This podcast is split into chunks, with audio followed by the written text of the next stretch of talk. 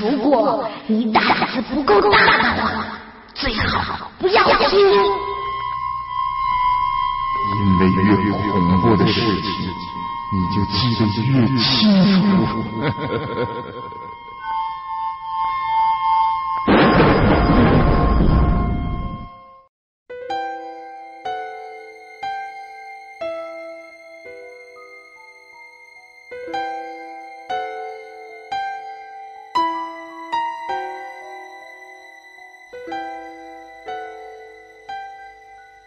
大家好，欢迎大家来到夜色镇。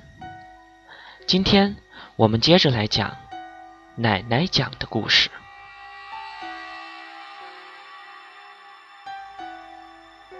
解放以后，外公在老家种地。那时候，外公已经和外婆结婚了，已经有了大舅舅。有一天，村里王老三家里来了个亲戚，说是要把家里的船卖掉。那个船就停在离村子不远的米香河。那时候村里就外公家的家境好一点儿，在王老三的牵头下，外公就买下了那条船，价格便宜的很。外公乐呵呵的就把家搬到了船上，决定跑船。可是谁知道，在船上的第二天晚上就出事儿了。睡到了半夜，外公听到拴在船头的小狗疯狂的在叫，声音非常的凄厉。外公披着衣服趴在窗户上往外看，借着月光，外公看到了从里面上来了一个白花花的人。小狗看到这个人上来叫的就更凶了，连笼子里的鸡也不安的咕咕直叫。外公当时火冒三丈，想着这不长眼的贼居然偷到了他的头上，不知道他是打过鬼子的，就要穿衣服出去。而这个时候，外婆也醒了，趁着外公穿衣服的空当，趴在窗户上看。可是这一看不要紧，他吓了一大跳，赶忙叫外公不要出去。外公再仔细一看。天哪，那哪是人呢？那家伙浑身长着白毛，两只眼睛绿油油的冒着光，正往外公这边走过来呢。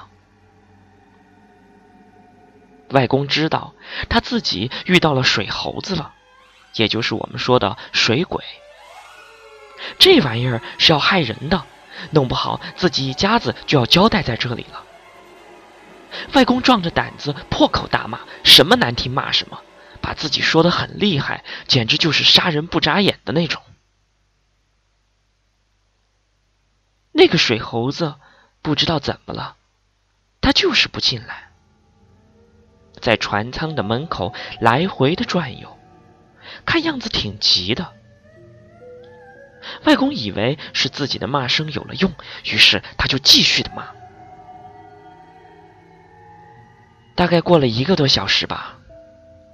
那只水猴子的耐心用完了，他伸手把小狗拉过来，一口就咬在了脖子上。过了好一会儿才扔掉，然后又把鸡笼里的鸡也一只只的咬断了喉咙。扔掉了最后一只鸡，水猴子回头看了看船舱，外公清楚的看到了那一嘴的鲜血。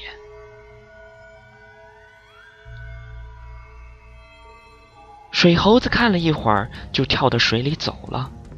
外公外婆也不敢睡觉，生怕这玩意儿再来，就一直睁着眼往外看，直到天亮才松了口气。小狗和五六只鸡都被吸光了血，把外公外婆心疼坏了。再仔细看看船舱，有什么东西让水猴子害怕不敢进去呢？看了好一会儿，也没有发现什么特别的。他们赶紧磕了几个头，随后就收拾了东西下船了，也不敢在这儿待了。村里的人当然奇怪外公咋又回来了，问了才知道是遇到了水猴子。有好事的就说：“我说嘛，这么便宜卖的船肯定有猫腻儿，不然谁家做亏本的事儿啊？又不是傻子。”外公一听。觉得也对呀，这船怎么好好的就卖了呢？价格还便宜的很。这卖船的是不是知道米香河里有水猴子呀？外公就去找了王老三，说要退船。王老三又去找他的亲戚，他的亲戚当然不同意。外公就威胁着说要去找政府，而且外公还说，说他明知道船有问题还卖给自己。我外公是光荣退役的战士，腰板硬得很呢。那个人没办法，就只好退钱了。要不然我也不知道这事儿。还是小时候在外公的老家看到别人划着小木船在河里踩菱角，我说我也要去。而这个时候，外婆才讲给我听的。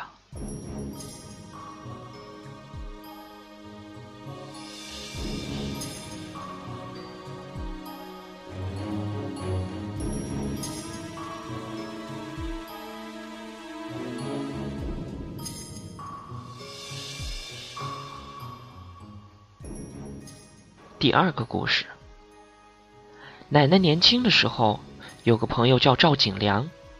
昨天他来到家里吃饭，听说我在写鬼故事，就讲了他妈妈的事儿给我听。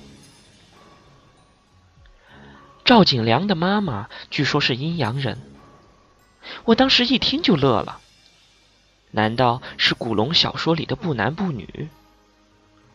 赵景良看我的表情，就知道我误会了，忙解释道：“阴阳人就是通阴阳的，白天在阳间，夜里在阴间。”在赵景良十几岁的时候，他们家后面的马路上出车祸，死了一个男的，挺惨的，脑浆都出来了，围观的人没有一个不吐的。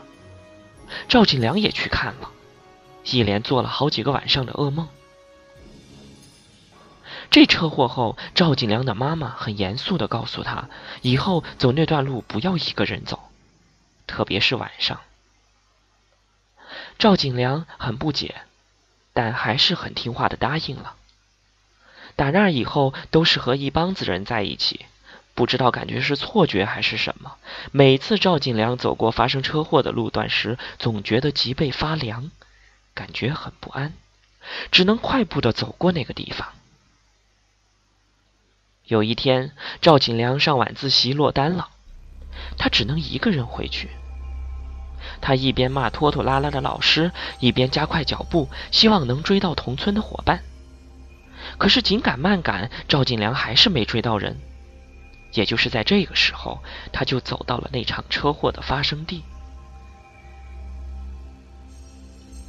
他很不安的四周看了看，老觉得有人在看着他。于是他一溜小跑。这个时候，他看见在月光下的一棵树的影子下面，居然有一个东西在蠕动。他仔细一看，一个头变了形的人趴在那里，正向他爬了过来。那颗变形的脑袋上红红白白的，看着他的眼神透着兴奋的光。赵景良吓得腿都软了，想跑都跑不了。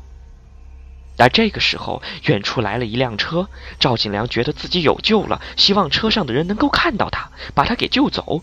看到远处的车，那个脑袋变形的人更加兴奋，爬的就更加起劲儿了。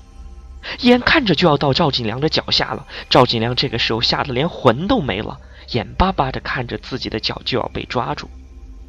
他想起他妈妈以前说过的话，赶紧把脖子上的穿过红绳的鳖头拽了下来，扔向那个变形人。就听“滋”的一声，那个变形人缩成了一团。赵金良赶紧就跑了，他一口气就跑到了家，往他妈妈的房间里跑，把他妈妈给吓了一跳。于是他就把这件事儿告诉了他的妈妈。他妈妈狠狠的在背上打了他几下，说：“叫你一个人不要走，你还不听话。”